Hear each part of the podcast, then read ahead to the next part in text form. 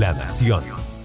Hola, ¿qué tal amigos y amigas de Nación Deportiva? Un gusto compartir un espacio más para eh, discutir y analizar un poco lo que sucede en el fútbol nacional. Y el día de hoy vamos a hablar de Keylor Navas. Si bien es cierto, eh, eh, todavía están las temporadas totalmente detenidas en Europa, están en vacaciones y demás, hay noticias y hay especulaciones también sobre el caso de Keylor Navas. Se habla mucho de Donnarumma, quien estaría ya prácticamente que cerrado para llegar al PSG y para hablar de, lo que implicaría esto eh, hacia el arquero nacional, a Keylor Navas, eh, me acompaña Esteban Valverde. Esteban, un gusto saludarte, que estés con nosotros acá en este espacio. Y la pregunta directa para vos es, si llega Donnarumma, eh, ¿consideras que Keylor Navas debe buscar salir y, probar en otro, en otro equipo donde, vamos a ver, donde tenga mayor participación o menos competencia para ser titular? ¿Qué tal, Esteban?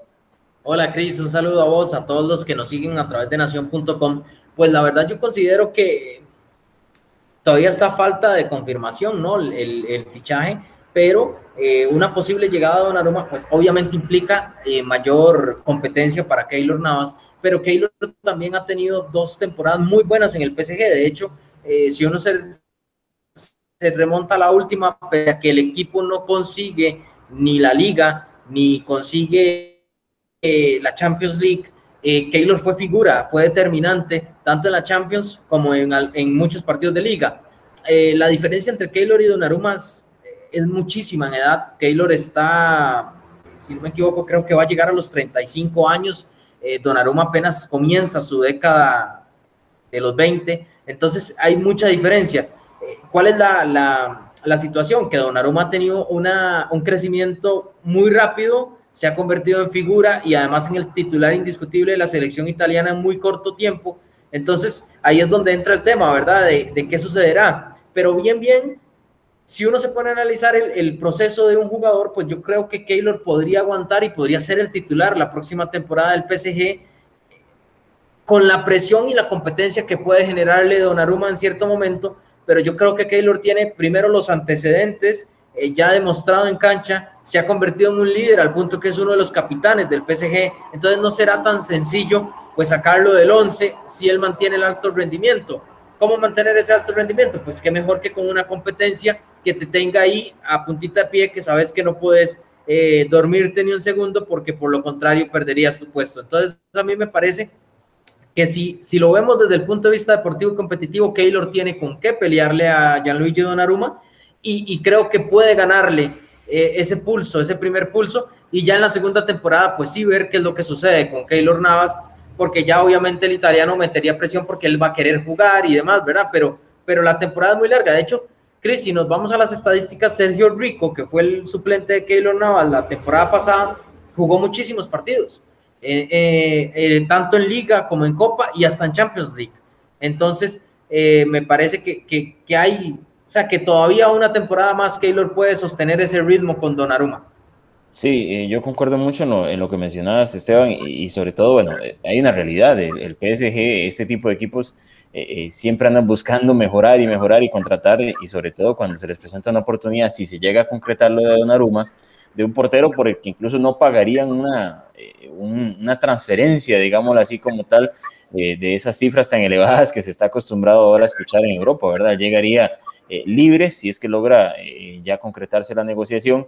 Y es un portero de 22 años. Es que es muy atractivo en el mercado eh, el tema de Donnarumma, ¿verdad? Y sobre todo para el PSG, que ven Keylor, sí, el portero de experiencia, el portero de recorrido que ha ganado mucho, y a Donnarumma ese portero emergente que puede darle solución en otros, en otros torneos más adelante. Yo, yo considero que Keylor debe quedarse. Esteban, me parece a mí que que esto no debería modificar eh, eh, lo que Keylor ha venido haciendo. Renovó hace muy poco, tiene un contrato seguro con el PSG, eh, según lo que vos nos has siempre contado en las notas, y me parece a mí que, que puede perfectamente Keylor afrontar una temporada más siendo el titular del PSG y competirle, incluso subiendo su nivel con Donnarumma, competir de tú a tú por, por esa titularidad que creo que se la van a respetar o se la deberían respetar, estamos interpretando meramente, de verdad. Eh, por lo que ha hecho Keylor, por lo que se ha manifestado también desde el seno del PSG con el presidente y demás de la, figura de Keylor. Y yo creo que no debe precipitarse Keylor a marcharse porque llegaría Donnarumma. Eh, sí, obviamente el nombre de Keylor Navas todavía es atractivo, incluso pues, en equipos italianos, el mismo Milan que tendrá que, buscar un portero de, de garantía si se va a Donnarumma y, se ha hablado incluso de la Premier Esteban a modo de rumor, que son temas que siempre vienen, ¿verdad? Cuando, cuando le llega esto a Keylor. Ahora, Keylor ya está acostumbrado a lo que es tener competencia de este tipo. Recordemos cuando llegó Courtois también al Real Madrid. Así que, que yo pienso, Esteban, que, que no debe precipitarse eh, Keylor y, el seno de Keylor nada más en, tratar de moverlo de inmediato a otro equipo de Europa. No sé si, si por ahí va, me parece a mí la línea que, que va a tener el costarricense en este mercado.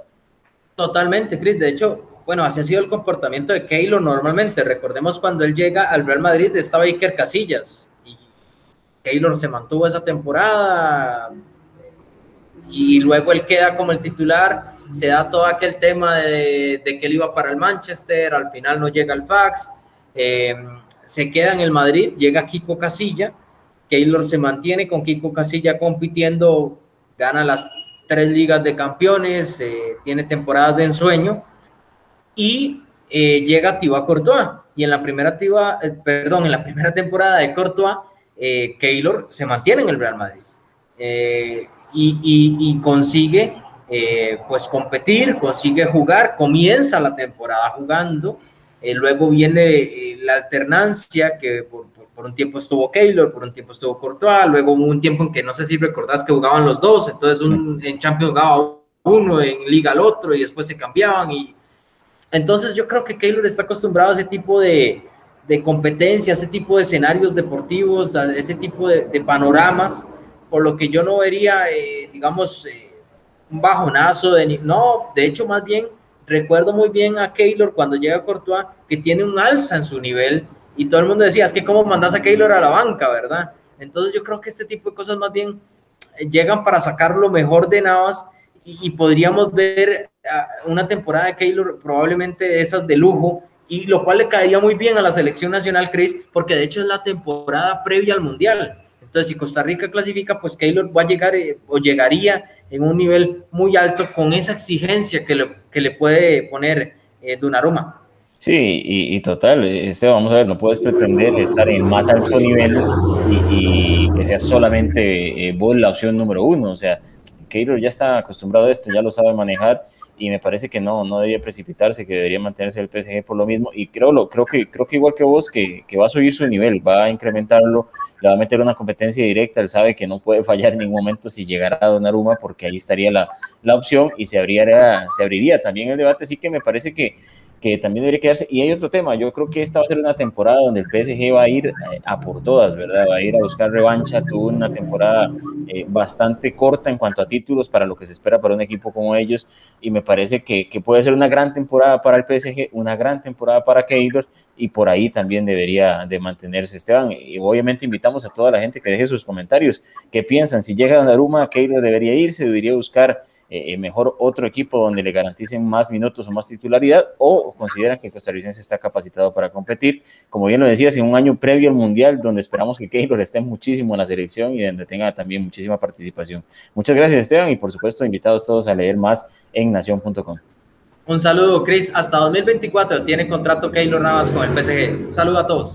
Saludos, gracias Esteban, amable. La Nación, de la página a sus oídos.